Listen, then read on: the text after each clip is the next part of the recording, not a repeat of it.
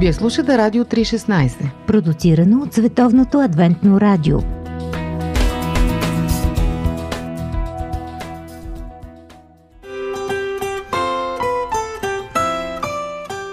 По пантофи.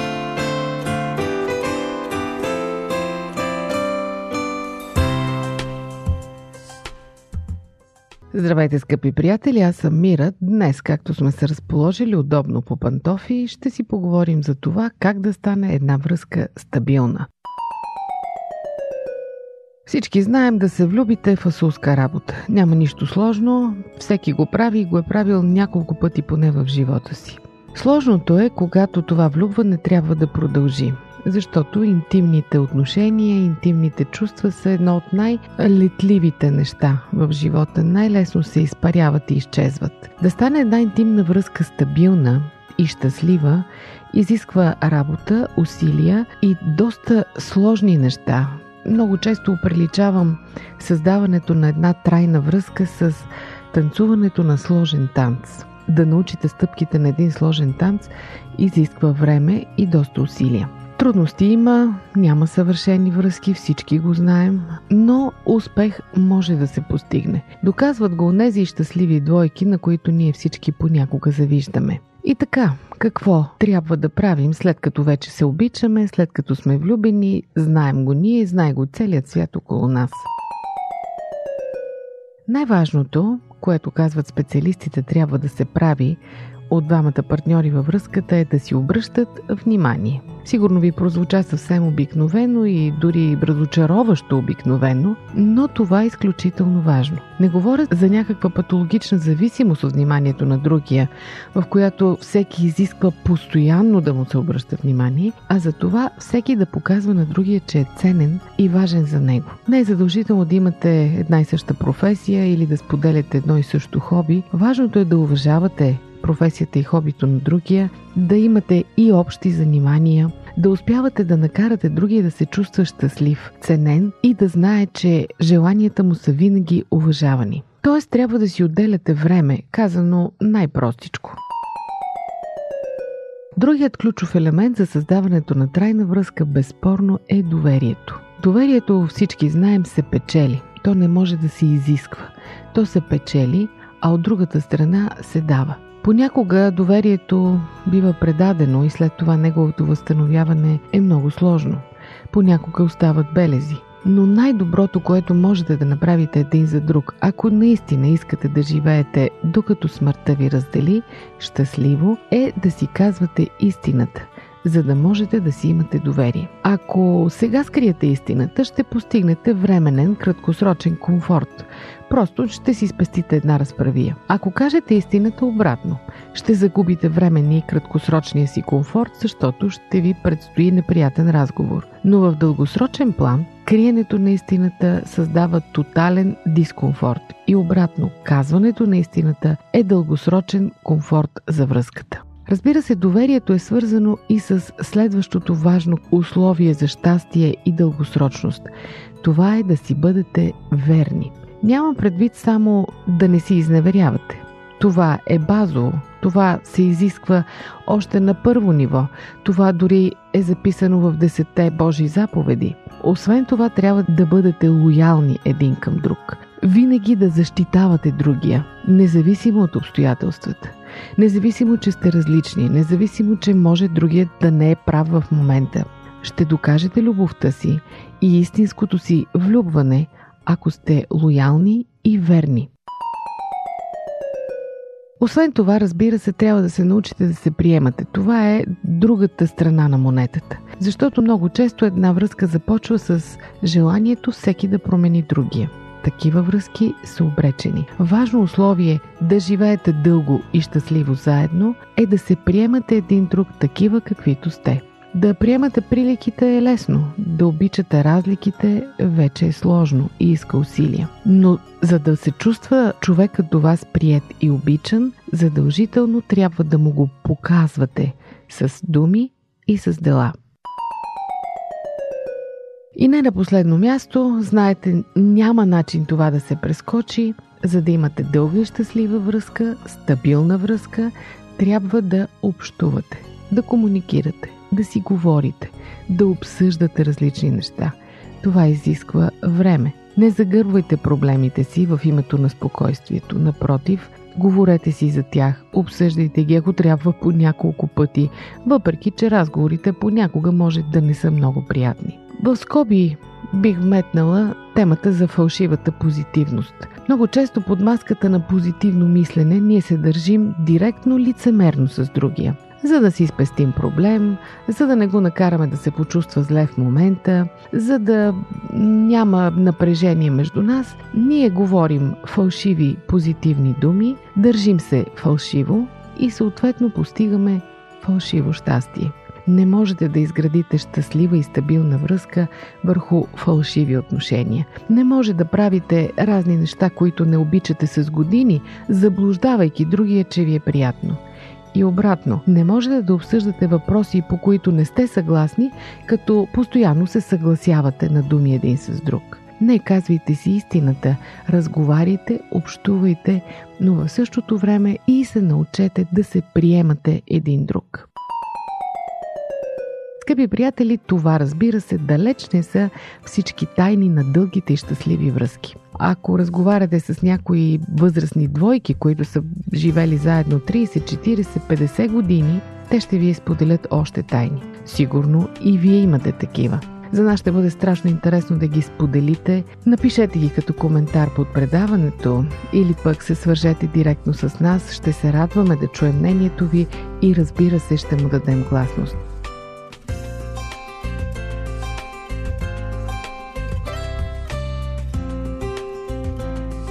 Пожелавам ви щастливи и дълги връзки. Това беше от мен по пантофи днес. Дочуване до следващия път.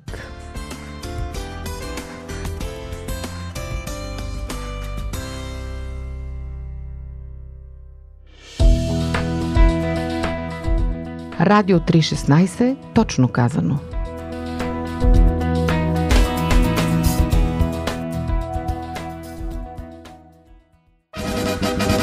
Какво да кажем Какво да кажем за... Какво да Какво кажем да кажем за... за... И какво да кажем за... Какво да кажем за... кажем за...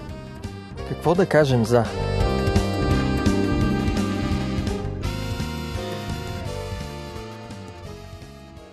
Здравейте, скъпи приятели! Днес в Какво да кажем за дискусията ни ще бъде малко по-особена. Участниците в нея са трима пастори, всеки специалист в своята област.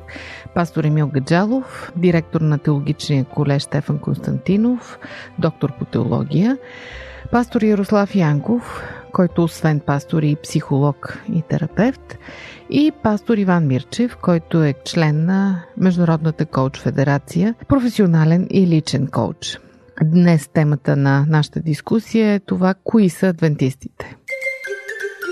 И така, задавам въпроса към всички ви. Казваме за себе си, ние адвентистите, че сме малко вероисповедание. Как тълкувате думата малко? Сравнени с какво сме малки? Да, наистина адвентистите са малка общност за България, а може би и в някои други страни. Да, на, на общия фон на християнството ние сме една по-малка група хора. Малко, защото бихме казали, че ние не сме в фокуса на медийното пространство. В световен план адвентистите са някъде около над 20 милиона и постоянно а, растем. А, това отново в сравнение с някои традиционни вероисповедания, протестантски и евангелски, а, дори ни поставя на много добро ниво така по отношение на членството, защото в някои от тях има опадък, т.е. намаляване. В сравнение с други сме малко. Адвентистите са християни, протестанти, но откъде идваме и какво ни отличава от останалите християнски църкви? Адвентизма наистина се нарежда в протестантската линия на мислене и, и практики. Ние сме протестантско вероисповедание или по-скоро в основата ни а, стои протестантизма. Да, ние спадаме към евангелско-протестантската част от християнството, т.е. приемаме всички постулати, може да кажем, на християнската реформация, откъдето тръгва и протестанството. Но вътре в протестанството има много и най-различни, по-малки или по-големи разклонения, които са си напълно автентични християнски общности. Т.е. те спадат към християнството и ние сме една от тях. Това, което ни отличава, може би така най-същественото е този принос, който сме имали в а, средата на 19 век, да насочим вниманието на всички останали християнски общности към пришествието на Исус Христос. Във времето различията идват от начина по който ние разбираме свещеното писание или Библията. Адвентистите не би трябвало да бъдат възприемани като нещо странно, необичайно. По-скоро това е едно нормално християнско общество. Ако говорим за традиция, да, адвентизма има вече някакви традиции в своята 170 годишна и повече история, но а, съпоставено, например, с православното вероисповедание, адвентизма е много по-млад исторически. Какво е отношението на адвентистите към образованието? Като тук имам предвид и църковното образование и светското образование. Църквата на адвентистите има много положително отношение към образованието в, в неговите различни измерения. Още от самото се зараждане църквата на адвентистите разбира, че нейното съществуване минава през образованието. Не само религиозно, но и онова образование, което ние наричаме светско. Образование, което се занимава с наука, култура, изобразителни изкуства и така нататък. Църквата на адвентистите в световен мащаб има вече над 100 годишни институции, образователни, които минават от най-ранна детска възраст, от 3 години, което наричаме в България детска градина, начални училища, средни училища, колежи, университети и така нататък. Църковното не е просто църковно образование. На много места, където църквата има училища, създава е различни образователни институции, те не служат само на църквата. Пример, гимназии, всякакъв вид средни училища, те са отворени и, и, и на много места те са акредитирани от държавата и са предпочитани като начин на образование, защото създават една безопасна среда. Така че това не е просто църковно а, образование. Да, тези училища или университети се поддържат от църквата, но всъщност те са общо образователни. По отношение на светското образование, моето впечатление от 25-6 години съм служител в църквата на адвентистите е, че адвентистите сме отворени към светското образование. Малко са хората, които познавам от църквата, които държат на домашно образование на всяка цена. Като цяло, доминиращото разбиране и нагласа, която аз съм видял и забелязал е, че ние сме окей okay, сме отворени към светското образование. Даже е въпрос на, на, на престиж да, да имаш добро образование от някоя от утвърдените а, образователни институции. Какво печели и какво губи една общност, в която живеят адвентисти? С какво адвентистите могат да обогатят обществото, в което живеят? Не знам какво би могла да загуби, като си има предвид, че разбирането ни за нашия принос към обществото е, че трябва да изграждаме основните структури. Семейство, образование, казахме, реда, подчиняваме се на законите, т.е. едва ли с нещо можем да ощетим обществото. Адвентистите се опитват да предават добрите библейски принципи, добродетели на обществото, като активно се включват в различни социални дейности. Считам, че всяка една общност, сред която има адвентисти, тя печели от това. Първо, защото присъствайки адвентистите, те носят а, своя прочит на свещеното писание и а, по този начин те могат да обогатят гледната точка, разбирането на християнството изобщо. От друга гледна точка, в чисто морален аспект, нали, адвентистите се стремим да живеем в а, хармония с Божият закон, с Божият ред. Така че считам, че адвентистите само биха могли да обогатят една общност. Това, с което бихме могли да допринесем е вирането за морала, за ценностите, които са ценности на християнството, но те са основни ценности в обществото, като честност, дисциплинираност по отношение на, на труда, изграждане на здрави взаимоотношения на работното място и така нататък. И накрая, кажете няколко думи на онези, на които думата адвентист им звучи а, така чуждестранно, опасно, дори може би агресивно. Неразбирането на думата адвентист може да предизвика някакви асоциации. Се разбирам хората, които в началото, срещайки се с тази дума адвентист, гледат малко странно. Първото нещо, което мога да направя е да му позволя да ме опознае, за да разбере от първа ръка какво, какви са адвентистите. Значението и звучението на една дума се изгражда от хората, които я представляват и от начина по който обществото говори за нея.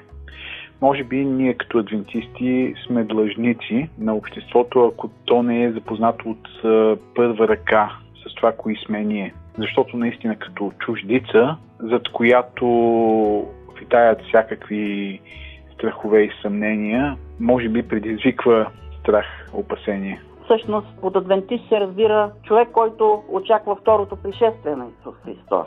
Те са възприели четвъртата заповед от е, моралния закон на десетте принципа, както ги наричаме, десетте Божии заповеди, като важна и валидна за всяко едно време на световната история, а именно, че съботният ден е денят на поклонение, денят на признаване на Божията творческа сила, на Неговия авторитет, деня, който е отреден за почивка и който придава идентичност на Христовите последователи. Това е, може би, спецификата при адвентистите, защото знаем, че според традиционното разбиране, голямата част от християнския свят по-скоро счита неделята като ден за поклонение, но тъй като свещеното писание специално подчертава, че съботата е денят за поклонение, ние приемаме този ден. Благодаря на всички ви за това участие. Надявам се, скъпи приятели, че сте добили някаква представа за това какво представляват адвентистите и може би вече изпитвате по-малко притеснение, когато чуете за тях.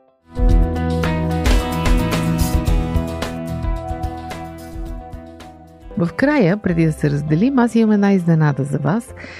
Ще ви срещна с доктор Стоян Стоименов. Той е адвентист, който някога е имал доста негативно отношение към адвентистите или ако думата негативно ви се струва силна, може би по-скоро едно презрително, да го кажем, отношение. И с времето то се е променило. Беше ми интересно да разбера как се е случило това и за това го помолих да отговори на няколко въпроса.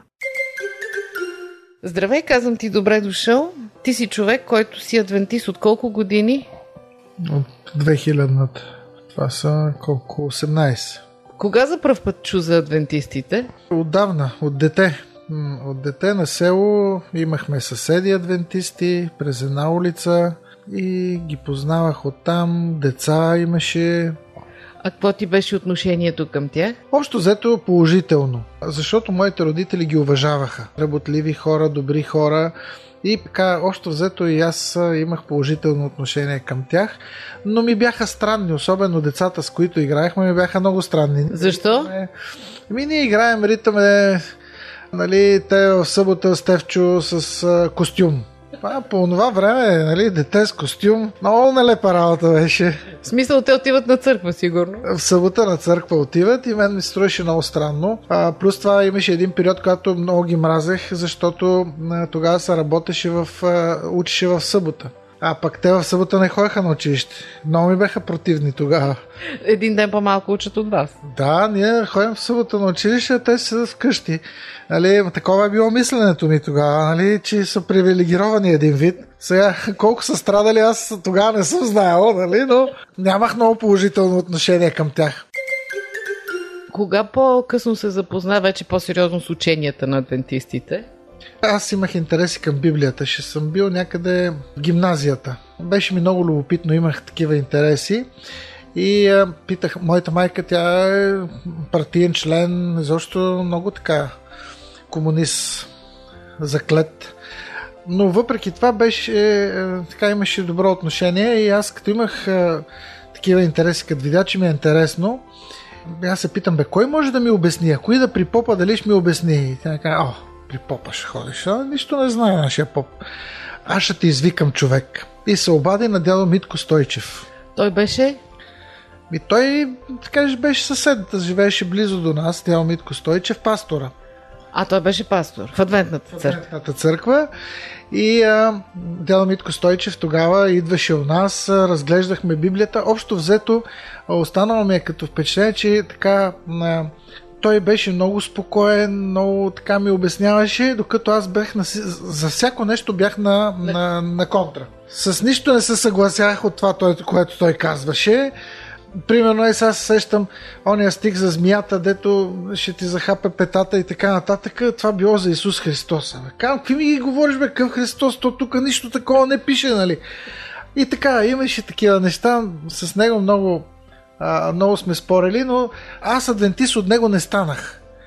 Но, а, но имах много добро впечатление и много добро отношение.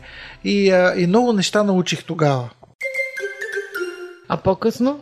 По-късно, след години вече бях завършил и бабата беше станала адвентистка на моята жена, майка и тя беше станала адвентистка. А, брати е, Жоро Шурето ходеха с жена му и те ходеха на църква тогава. Те още в София, като живееха, ходеха.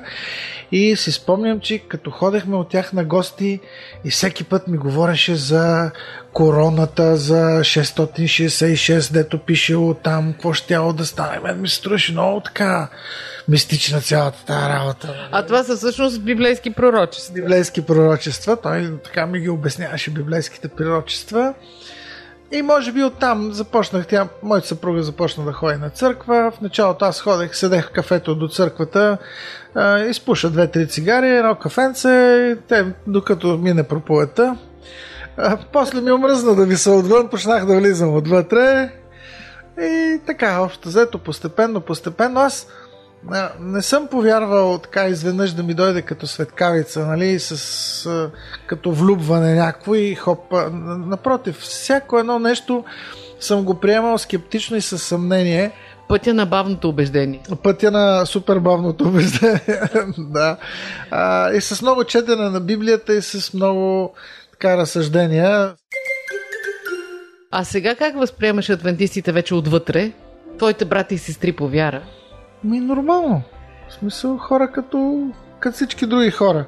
Ако тогава си ги смятал за сектанти, кога спря да ги смяташ? А, не знам, може би още от самото начало спрях да ги смятам за сектанти, защото а, така бързо се убедих, че а, това, това, дето се лепи секта на всяко едно нещо. Аз, например, имах един колега, а, доктор Асенов, много хубав човек, той беше дановис от Бялото братство. И с него сме водили по цели нощи на дежурства разговори, нали, на духовни теми. И беше ми много така странно, защото той видя, че от мен дановис няма да стане. И, и ми казаше, не се притеснявай. Ти търсиш, ще намериш твоето. И аз така, и, и винаги съм се отнасял с уважение към всички вярващи, съм се отнасял с уважение и така, знам, че, че това е период на израстване и просто всеки трябва да търси и да израства. Историите в библейски нюсвит. Новото предаване на Радио 316. Все още има много хора, които като чуят адвентист, методист или нещо от сорта се плашат, смятат, че това е нещо опасно. Даже една позната, като ме питаше какви сте вие, и аз се чудех откъде да започна, нали, ако и кажа адвентисти, тя нямаше да разбере, нали, ментално инсуфициентна беше. А, Това какво беше? и а, реших, че трябва да, да почна с нещо по-простичко, нали, за така да има някакви познания, не от тия с многото познания. И, и аз реших, че ако кажа протестанти, нали, тя ще разбере. Казвам би, ние сме кон на протестантизма, ние сме протестанти. И тя така дълбокомислено казва, а, и срещу какво протестирате? Е, това е много логичен въпрос. да. Ако трябва да кажеш нам свой познат, да му разкажеш за своята вяра, обикновено откъде почваш? Различно.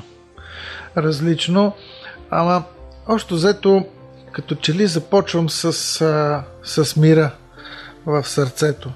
Някакси като открие човек вярата и, и се изпълваш с едно спокойствие. Поне при мен беше така. Бях спокоен и сигурен, че, че това е моето място. Всъщност, вярата, най-важното, което ти е дала е мира, така ли? Мира, да. Мира беше най-важното нещо и, и аз винаги започвам с това, че просто съм в мир в себе си. Искаш ли децата ти да станат адвентисти? О, аз много се чудех в началото с първото дете, в началото, защото ние тогава тък му бяхме започнали да ходим на църква и а, а, сме говорили много дълго с моята жена по въпроси. Аз съм имал своите съмнения. Си казах, бе, къде, айде, аз хубаво, къде го бутам аз това дете? Нали, кой знае какво ще стане с него, ако го възпитавам като християнин. Това за мен беше непроверено нали, нещо. Какво ще стане с това дете? Но в крайна сметка решихме, а, щом сме решили, ние го правим и, и съм щастлив. А, с годините се убедих, че съм бил прав. И, и това е било правилното нещо. Да го научиш, да бъде християнин, да, да бъде в църквата. Сега децата ти са големи. А, те споделят ли твоята вяра? Да, голямата дъщеря са, тя се кръсти и е така, щастлив съм, че се чувства добре във вярата. А пък близнаците са още малки, но вече са на позицията. Те светските, нали, не го разбират това. Те, Какво разбират под светските? Ами, другите са, нали, става просто, че вече са така, говорят от името на църквата. Като вярващи. Като вярващи. И, и, и на мен ми става хубаво. Подговарят и за кръщение. Даже така беха твърдо решили миналото лято, че ще се кръщават. На мен ми се виждах още така незрели. В смисъл малки още. А, макар, че каката се кръсти на 15 ли беше? Добре, много ти благодаря за този разговор. Благодаря и аз. Радвам се, скъпи приятели, че и вие успяхте да чуете тази интересна дискусия на пастор Емил Гаджалов, пастор Ярослав Янков, пастор Иван Мирчев и доктор Стоян Стоиманов.